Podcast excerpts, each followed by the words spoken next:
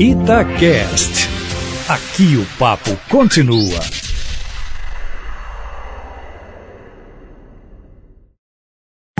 Itatiaia Carros, com Emílio Camanzi. Emílio, o Everton Linhares diz que está em busca de um carro novo. Ele conta que ouviu muita coisa interessante dos carros chineses e pergunta: pergunta difícil a dele. Compensa mesmo comprar um? Boa tarde para você. Boa tarde, Júnior.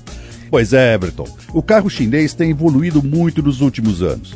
Não apenas no design, tecnologia, desempenho e consumo de combustível, mas principalmente na qualidade e acabamento, que eram a maioria das queixas. É preciso lembrar que grandes marcas como Mercedes-Benz, BMW, Volkswagen, Audi, Ford, Chevrolet, só para citar algumas, têm fábricas na China. E com isso, os chineses vão aprendendo e repassando a experiência para os produtos deles. Um bom exemplo disso é o que está acontecendo com a Chery aqui no Brasil.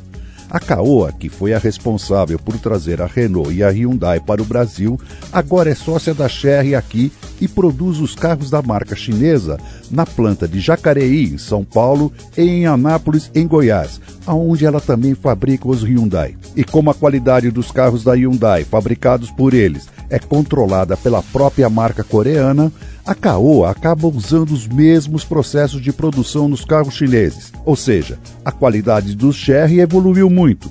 Além disso, os carros chineses têm uma boa relação custo-benefício e são bem completos em termos de equipamentos. O único problema é que, por enquanto, eles ainda sofrem com o preconceito e a consequente desvalorização na hora da revenda.